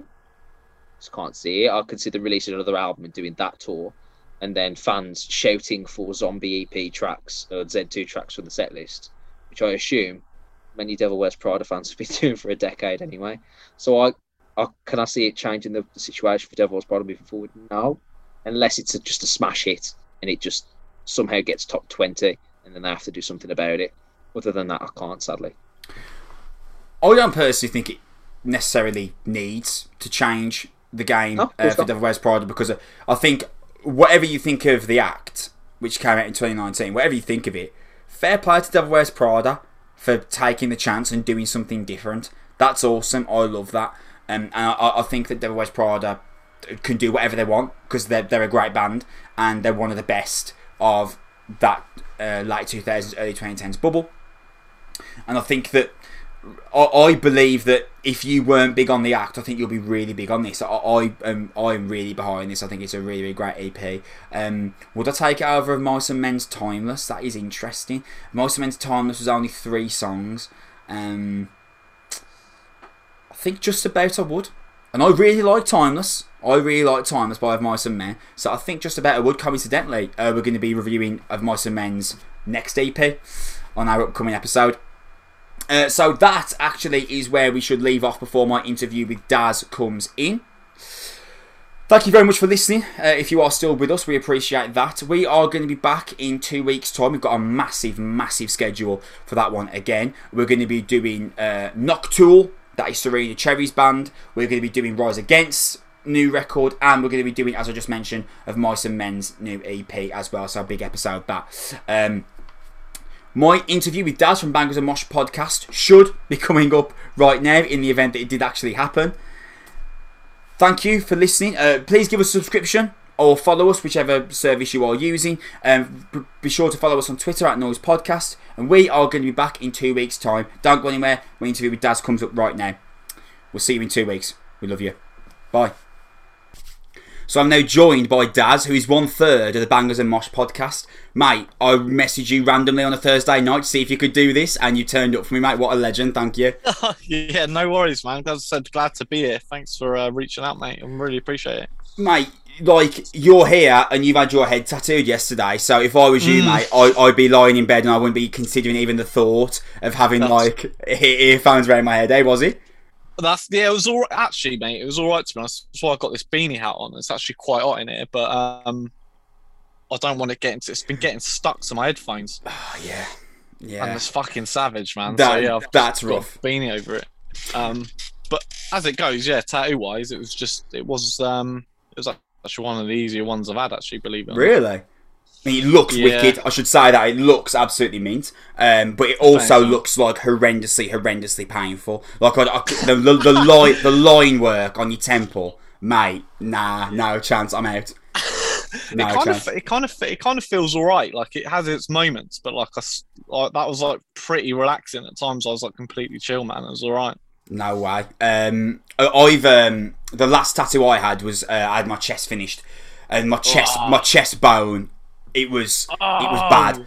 I'm I'm um, I'm one of them guys that's like I say to my tattooist, under no circumstances stop, because if you stop, then I'll, I'll I'll probably I might quit. You know, if you give me too much time without suffering, I might be like, uh, I don't want to do it again. So, um, I, I was like, just keep going through, keep going through. But on my chest bone, that's probably the closest I've ever come to being like, mate, I can't do this. You're gonna have to stop. I can't do this. Like I, I just sort of started taking some like I just started taking some like mental painkillers. like Ah. I've run out. I've run out of like like decent spa- like you know the good space like your Mm. arms and that so you're just onto onto the really rough stuff so i just like i just borrow some painkillers off of my mate and i just take like there's only zapains like nothing like Nothing Giant. crazy, like yeah. yeah it's not like morphine or anything but yeah that like really that really helps man because i had the first session on my chest and i, I had i had taken some zapain like, and it was kind of all right but i forgot it the second time Mm. oh my god mate unbelievable. Yeah, um, uh, uh, like nothing I've ever felt before. Like, I, I spoke to people who haven't had a tattoo, and like, I try and explain it, but until that needle's in your skin, it's really, really difficult to actually explain to someone what it feels like. Man, it is literally like hell on earth. Depending on the area, it is like hell on earth. Yeah, you've got like all your in. I can see you've got all your inside of your arm and your elbow. Yeah, it's mate. Pretty, it's pretty blocked up as well. That must Yeah. Have been brutal, man. the um the, Yeah. the, the skin on the crease of my arm uh, I've got full black shade in there um and that was that was like because it, it's the thinnest part it was actually funny enough it's the part I was worried about the least of my arm but because the skin's obviously so thin there obviously it, it hurts the most because there's less barrier to the pain uh, and that was another one where I was close to tapping out actually I make out on this like big geese that's got through all these tattoos but I nearly tap out every single time Yeah, man. you know, the, the worst one I had was like on my knee. Like when they did my knee, like I was almost sick, man. Like I just came home. Um, I can't even remember if I took any painkillers for that, but like I just came home and I went straight to bed for like a day. Like I felt like I'd been hit by a truck, dude. Like sucked. Mate, I've um, I say like I know you obviously, you know, theoretically I put that in quotation marks. I think I first, you know, Twitter classic. I came across your account. I think your bio, like back then, because I think I followed you for about a year or so. I think your bio Yeah, back yeah. then was something like, "I love metal and I hate Nazis." Uh, and I take and, and I take pictures. I was like, this guy seems wicked, man. I want to see what he gets up to. Um, And obviously, since then, I've noticed like you like a real really passionate about metal like you're not just a fan like you really care. And I think the the one of the things that I really appreciate about yourself is that I mean yes Pete there's lots of people that love metal but there's there's lots of people that talk about Maiden Slayer Metallica and Anthrax all the time and as great as they are dude there are that's like 40 years ago. Like it's the new Sure. stuff it's the new stuff that we need to try and bump up there. So that's one of the things that really drew me to wanting to chat to you. And we're going to get Oh, into we're to get into like bangers and mosh um, uh, uh, towards the end here. But I, I figured like a decent place to start would just to be asking you what was your when did you first get into music more so than just it's on in the background while you're playing with your toys when you're a kid like what was your first musical experience where you realized oh i actually really like music this is cool i want to go out of my way to listen to this Um, yeah, like I think um, well, it's just like it started like when I was like a kid, really. Like, like I had when I had a paper round. Um, one of my one of the older guys that was like in the shop, like he he had like Sepultura like written on his bike frame, but I didn't know how to even say it. Like I didn't Yeah. even know. Like I was like, what does that mean? Like, and he was like, oh, it's Sepultura. So he like hooked me up with a tape um, of like just some of that sort of stuff, like Sep and you know Slayer and all that sort of stuff. So I started just listening to that really, but it wasn't until sort of you know Slipknot really came along, I think for me, and then that was just it, mate. Like I was just that was it. Like it was just a full on like proper invested. You know what I mean? Mm. Um, so you started on sepultura and slayer that was your like introduction Yeah, it's really Oh, weird wow. because like the, the other the other two guys, yeah, and a lot of other people have like a really they have like a kind of a traditional sort of, if you like to put it that way, uh, upbringing in into sort of metal where they're in, introduced like through Iron Maiden and yeah yeah Metallica. And. I never had that. Like I I skipped them two bands. Like I've never really listened to them to be honest with you. crazy Yeah, That is which crazy. Like, because so I, nuts, yeah, I mean, that is, I mean, me and my co-host Sam, we Sure. always say like no one's first favorite metal band is Morbid Angel, but as it turns out, Yeah. maybe yours was because I came Yeah. in, I came into extreme music literally completely opposite to you. So I started on the pop punk stuff, so like Right. all time low, then a day to remember, then Parkway Yeah. Drive, then Whitechapel, then Cannibal Corpse. So like I started literally on the complete other end, uh, and that's where and that's how I've got to now. But for you, for like your first one is like here's Sepultura and Slayer, and for you to be like kind of into it, that is astonishing because you could not have given me Slayer first. I would have thrown it back at you and been like, "What is this?" Do you know what I mean? Yeah, it was it was really weird because like I never had a like a, I haven't ever had like any musical like my family's not very musically orientated. So like my mum used to just listen to like Belinda Carlisle and stuff. Do you know what I mean? So it was actually like my peers and my friends that kind of like got me into metal. Um, you know, but like I, I mean after that it was the new met it was the nu metal kickoff. You know, with your Korn and your Limp Bizkit and that. So I was like mainly just straight into that um, as well. But you know, Slipknot was where it all fucking kicked off. Really.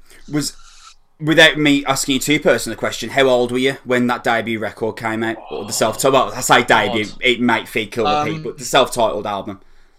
Sure, like I'm, a, I, well, I'm like 36 now, so I mean, So you were like in you were like in secondary school. being kind of school. Yeah. Yeah, I remember being in secondary school. Yeah, kind of towards the end of it. Did you? Because know. when I was, I I was, I was in. I don't mean to make you feel old, but I was in primary school when uh, when Yeah. Slipknot when Slipknot's self-titled album came out, um, and you know I was. I was like a child, like you know. So I when I see like a Slipknot hoodie, even at the age of like seven or eight, I'd be like, that looks scary.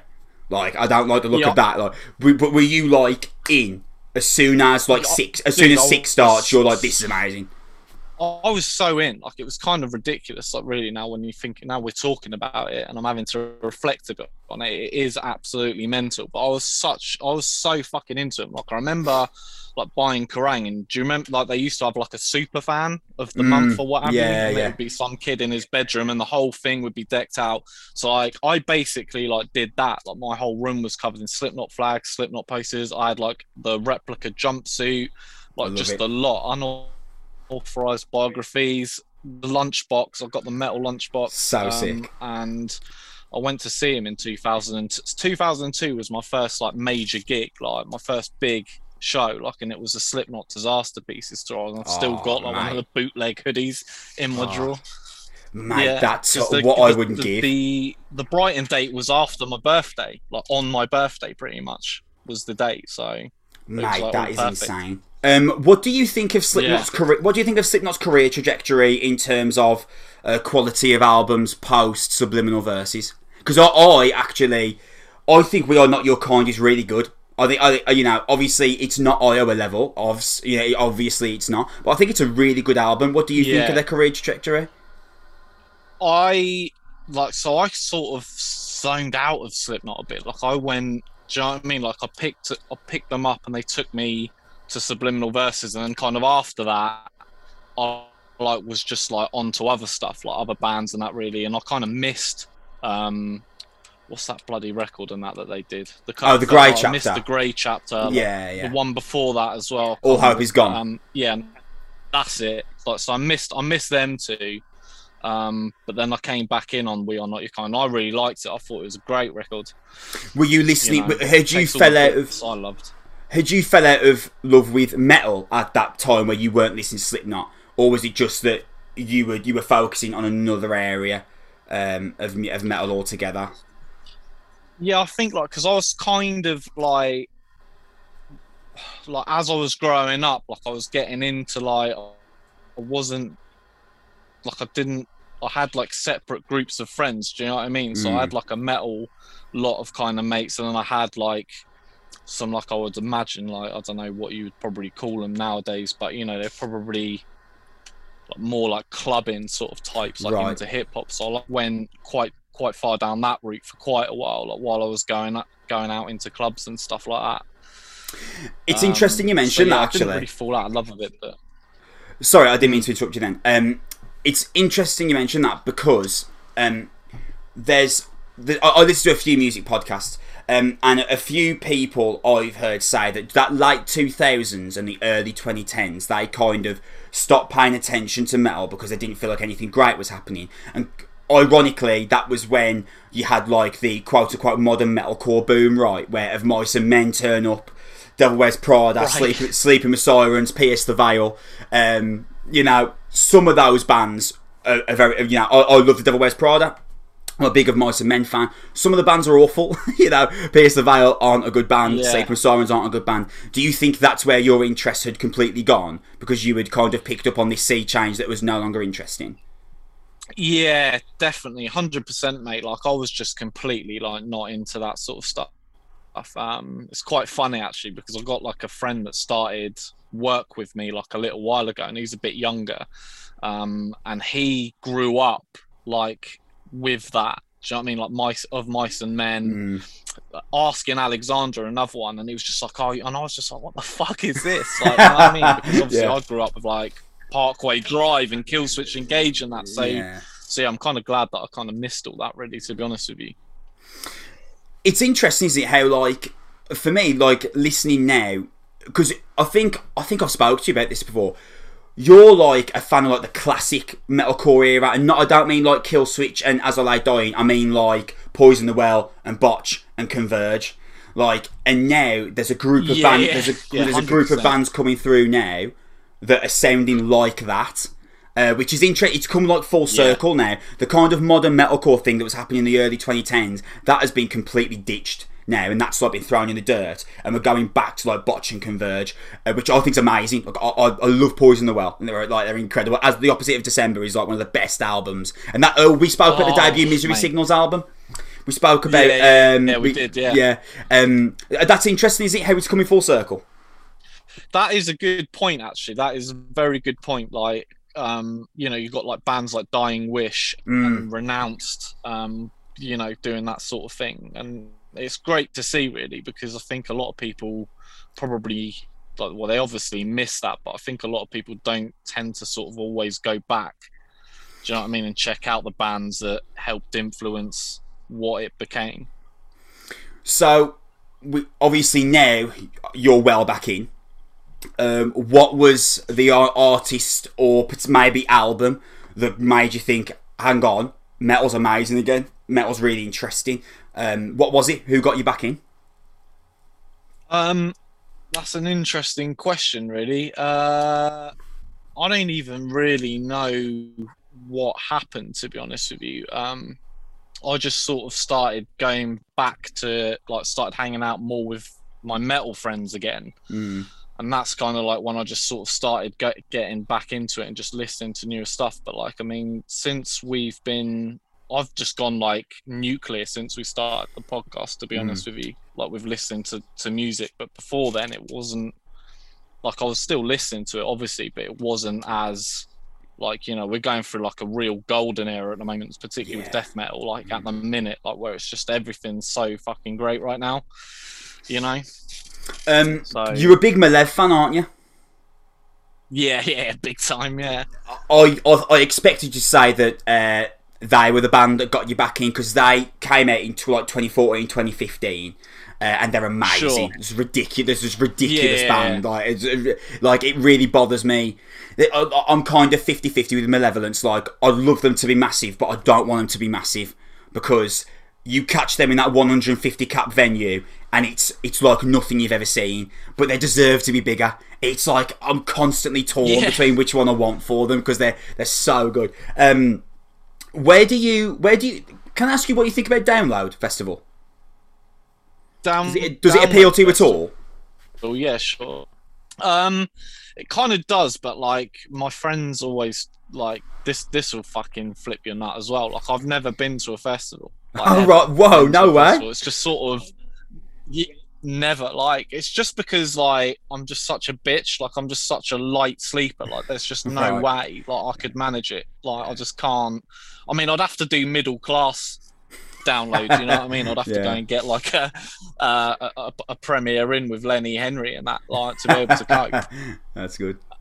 Um, Um, but you know, apart from that, I think it's a good thing, isn't it? Like download, I think it's a great, great shout. the reason why I've asked you about it um, is because I think that there's a lot of emphasis on the lineup of download and how that reflects the current state of alternative music. Because, I mean, let's call it what it is. Sure. The download is like the Premier League table, isn't it, of metal bands? Like, if you, you know, Kiss and Iron Maiden, they, they, they headline download because they're at the top, aren't they? Like, they've just got the biggest fan base. So I was curious whether the lineup actually appeals to you because it, it does tend to be like a classic rock festival with some death metal bands on. And I was curious whether you think Yeah. Is the worst thing that's ever happened and it, it, it's not doing enough, or whether you think it actually does everything it can do.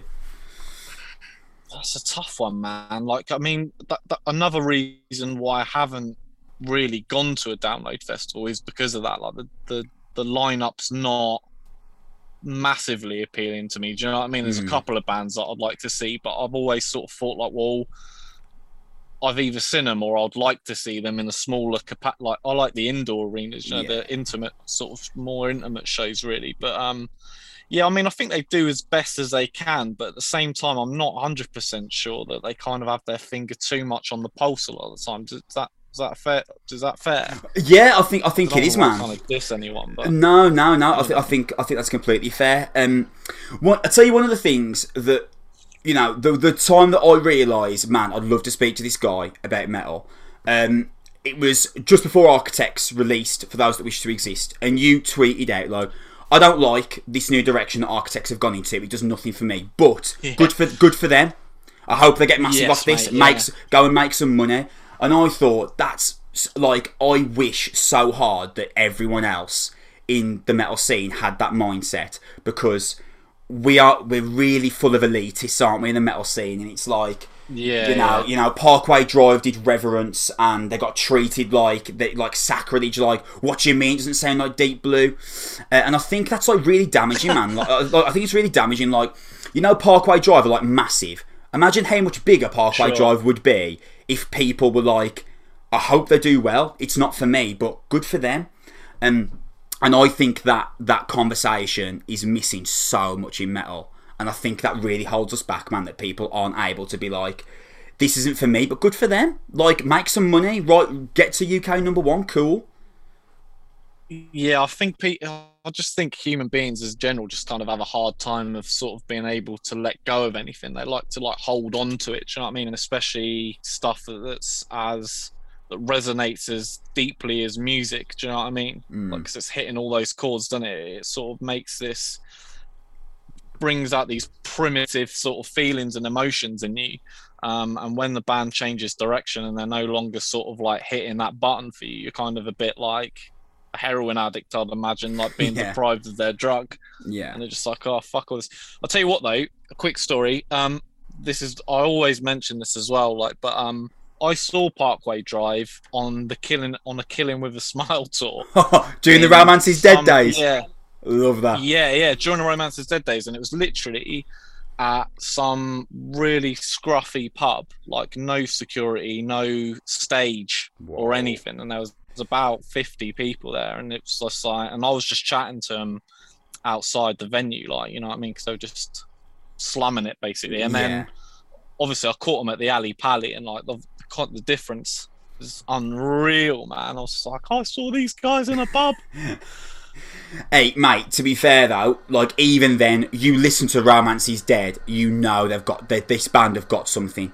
Like you oh, know, Oh, yeah. there's something about this band that's just different. Uh, because Yeah. I think I think Deep Blue is the best metalcore album, modern metalcore. I think it's the best Sure. modern metalcore album ever written. Man, I think that is just it doesn't get any better than that. It's just literally No. banger after banger after banger, man. So good.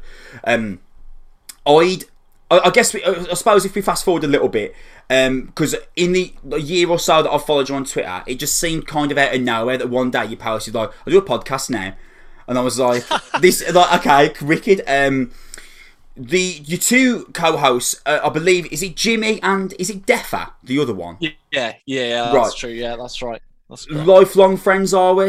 Um, They're not, met through actually. mutual mutual friends, or Yeah, kind of. It's kind of funny because it was the same sort of thing that led us to have this discussion um, and and meet and have a have a chat on here. But we were just sort of like following each other on Twitter, Hmm. um, and then we went. I was going to the Every Time I Die show with Vane and oh. While Oh. She Sleeps. yes, mate. And they just rocked up. Like I'm in the queue, and they just kind of rocked up, and they just like, "You're right, mate?" Like, and I was just like, oh, "All right, guys," and I got them in on my O2 priority because I was like, "I've got, you know, we'll just fucking jump this queue and that." So, yeah, we were kind of just mates through Twitter, really. one thing that's like really that I think you should be really proud of, and I think it's really cool, man. Like, really, you are just you're kind of similar to me and Sam. Like, you're just three dudes that like metal. Like, you're not like experts in the industry. You're not like former label executives or anything like that. You're just three dudes that like metal. Just like me and Sam are two are two mates that like metal. Yeah, You've managed to like, and I'm not saying this is kind of any sympathy vote for me and Sam, but much quicker than we managed to. You've managed to get like a legitimate like audience that really cares about what you've got to say, uh, and you've only been going for like what three months, maybe four months. Yeah, it not it's not been long, man. It's it's not been long. How have you how have you managed that? Because you've you've already hit over like two thousand listens on Apple Podcasts and stuff like that. Um, mate, really good numbers considering you literally started it three or four months ago. Any specific tactics that you've done, or is it just so happened that a few people stumbled across you and think you're wicked, and here we go? Um, do you know what? Like, I don't. I'd probably have to put a lot of it down to K-Man, K-Man Riffs. Do you, do you follow K-Man on Twitter? I I've, s- I see him through Bangs and Mosh a lot. I should follow him actually because he seems to really have his finger on the pulse of yeah, what, he what really does. Like, I don't know how he manages to do it, but like, he just he's he's incredible with like keeping up with all these new releases from like basically every band that's Yeah. actually even releasing something. But um, I guess we kind of sort of just got involved with him, and he just tags us in his post, and he's already quite established. I mean, he's got you know sort of like 8k followers and stuff. Mm. So I guess we just got a lot of sort of audience exposure through him really um yeah and the fact i guess that there's three of us that kind of run the social medias so it's quite easy to to sort of juggle all the balls you know Yeah. Well, I mean, mate, credit where credit's due. There's one thing being given a helping hand by someone who's got a good amount of followers, but you've got to know what you're talking about and have the ability to like engage an audience. And I've listened to quite a few of your monthly roundup um, podcasts, and you, you, it's it, that's why I wanted to talk to you. It's quite Sure. clear everyone knows what they are what they're talking about, and mate, like I, I was really happy for you when I saw you were getting these interview opportunities like Hell Ripper and Karl Willett, Karl Willetts, and I saw that you had um, a, a conversation, kind of interaction with Trevor from the Black Dahlia Murder. yeah And that's so, and that's so sick for you guys. By the way, Trevor is an amazing interview. If you, yeah i listened i've listened to your guys you guys chatting to him I've, that was incredible man. Mate, he's he's a he's a really good guy. Trevor is. He doesn't need to be like he doesn't need to be a good guy because he's Trevor. Like yeah, he's Trevor the Bad Dahlia man. He Yeah. doesn't need to be a good guy. Um, but my point was, that's so cool for you guys that you really just three metal fans, and now like you've spoke to Karl Willetts. Uh, you spoke to Hell Ripper. I'm sure you've got proper other Metal Brick Road interviews already in the bag, just waiting to be released. Um, did did you kind of feel like lads, this is so sick? Like we're out of nowhere, we're getting to speak to Karl Willetts. Like, this is amazing. mate honestly it like literally just blows our blocks off man like it's crazy like we i only just reach out to him do you know what i mean because like what have you got to lose like Mm. they can say no and i think that I mean, it was Jimmy's idea to start up a podcast. He was saying about it for a long time, and and we sort of just had a text group on WhatsApp, and we were just like, "Do you know what? Like, let's do it. Like, obviously during the pandemic was a pretty good time to start up because, like, although the bands are quite busy, I'd assume trying to, you know, figure out logistics to make new music or what have you. They're also not on the road for like Yeah. 12 months of a year, you know, so every and isolated. So it's quite good because everyone can have these discussions that we're having now where, you know, you can just have a chat with with a mate. One of the things that really caught me by surprise, um, you were talking about uh, how much you were looking forward to Burn in Many Mirrors by Wode, uh, which is an insane album. My God, that Insane. is ridiculous. Um, you were talking about how much you were looking forward to it and how much you couldn't wait for the album. And uh, Lisa from Hold Tight, who is really one of the best PRs in the game, and she's amazing, she contacted you and she was like, "Let me know and I'll send you the album." And it was then that it clicked. It was then that it clicked for me. I was like, "Hang on." These three dudes, they haven't even got the industry insights, insiders sending them the albums. Do you know what I mean? Like these three Yeah, mate. dudes, like Honestly, you're literally you haven't you've amassed this following and you're not even on the inside and I was like this is crazy that they've managed to do this I mean I'm assuming now possibly you are on the mailing list and you are getting the albums Yeah, early and stuff we're on a lot of mailing lists, man. It's absolutely bananas, mate. Because honestly, like we would just sit there and chat about it and just be like, look, wouldn't it be nuts? Like, because obviously we knew that people get albums early, Mm. like you know, to review and stuff. And we're just like, oh, wouldn't it be mad if we could get some like big hitters like super early in that? And then we're just like, next thing you know, like we're on like all these mailing lists for all these like labels and stuff. It's absolutely mental. I never Dude. thought it'd be this big. dude I, I I love that because my route into doing the noise podcast is because I was a writer I was a writer for the website and that's how we obviously I've built up the connections to help us get the albums early and get interviews and stuff but like for yourself like you've just someone's listened and been like you know what yeah I would be happy for our artist to be uh, spoken about on this podcast and that's probably the you know the best compliment you can receive yeah that's so sick. Yeah, thanks, man. Thanks so much, man. Like, you know, I just, it's literally blown our minds, man. Honestly, like, crazy stuff. Are you thinking about like what bangers and mosh could be outside of a pandemic world? Like, do you all live near each other? Could it be something that you film together, or does it does it have to be audio based? Yeah, I think mainly it will have to be audio based because I'm like down in Brighton area Mm. and they're like up in Watford area. Ah, so yeah, yeah. yeah, it's a bit of a shit. But you know, we're gonna meet up in London and stuff like that, and obviously gigs and stuff like that. Um, so yeah, Your your Metal Brick Road series, um, you've done. Is it three that you episodes that you've actually released of it, or is it two? Y- yeah, three. I think we've done three. Have you got many more in the bag as we speak? Obviously, I'm not. We- I don't yeah, reveal anything. I'm just curious. Have you got any like done and dusted Yeah. that are ready to go? No, but we have got some that are lined up, ready to to be recorded with guests and stuff.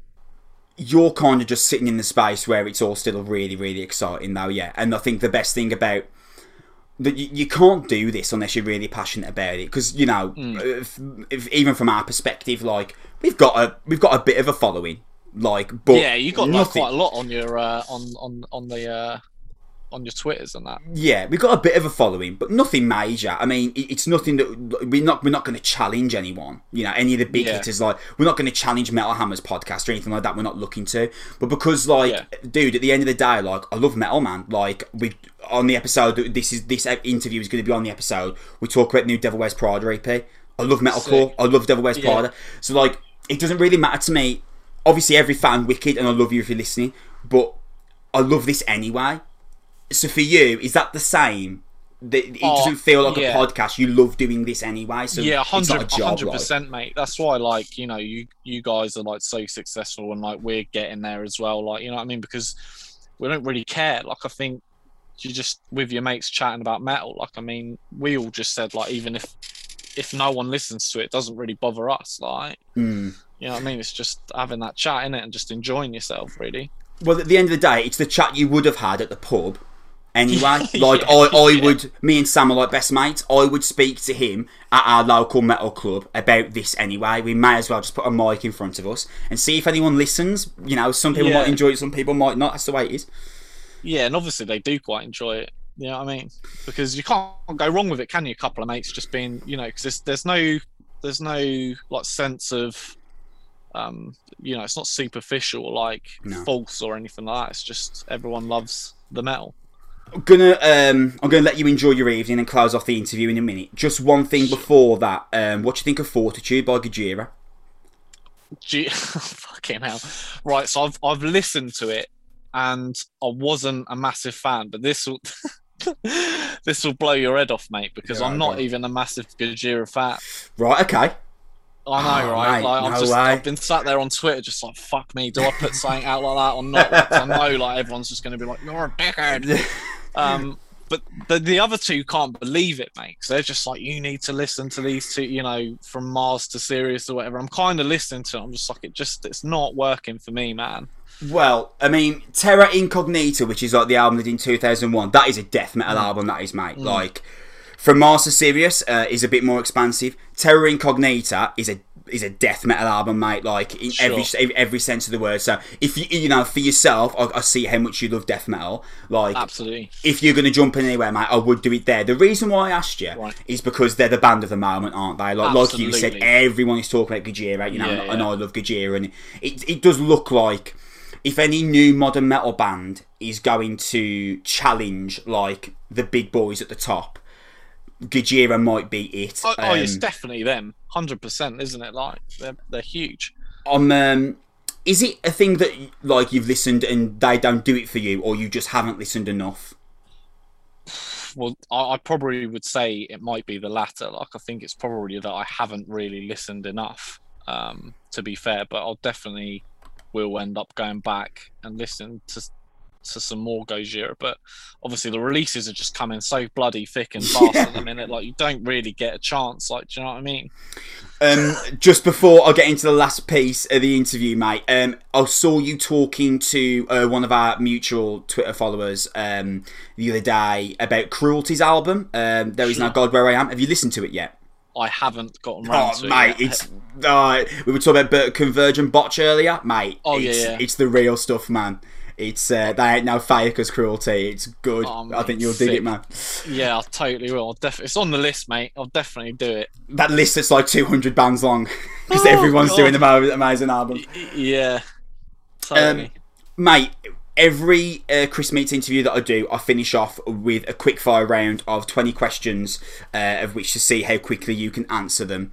Um, I've got I've got a little league table going. I'm just setting up my timer here as we speak. I've got a little league table going, uh, and at the moment, uh, Ricky Roper from Osiah, the vocalist of Osiah, um, Sure. he he did this in one minute and 30 seconds, which is like insane. I, I can't believe he managed it. Um, and uh, by the way, like that Osiah album is absolutely ridiculous as well. If you haven't listened to that yet, that's yeah, like, that's on the list too. It's The the most- it's like- great too. poor mate, it's like the most insane, furious deathcore. Like, it's uh, brilliant. Um, so what I'm going to do, mate, uh, I'm going to get when you're ready. I'm going to get my timer going, uh, and I'm going to ask you 20 questions, and we're going to see how quickly you can answer them, bro. Okay, go on. Let's go. Give it a whack. Yeah, Batman or Superman? Batman. Tea or coffee? Neither. Uh, best time of the day? Four o'clock, same time from work. Bolt thrower or death? I told you I was, I told you I was going to do this. It's gonna be bolt thrower. I was thinking about it today. I was like bolt thrower. Uh, Maiden or Metallica? I know you said you don't really listen to either, but Maiden or Metallica? Metal. I'll take Metallica. Star Wars or Star Trek? Star Wars. Soap operas, good or bad? Uh, bad.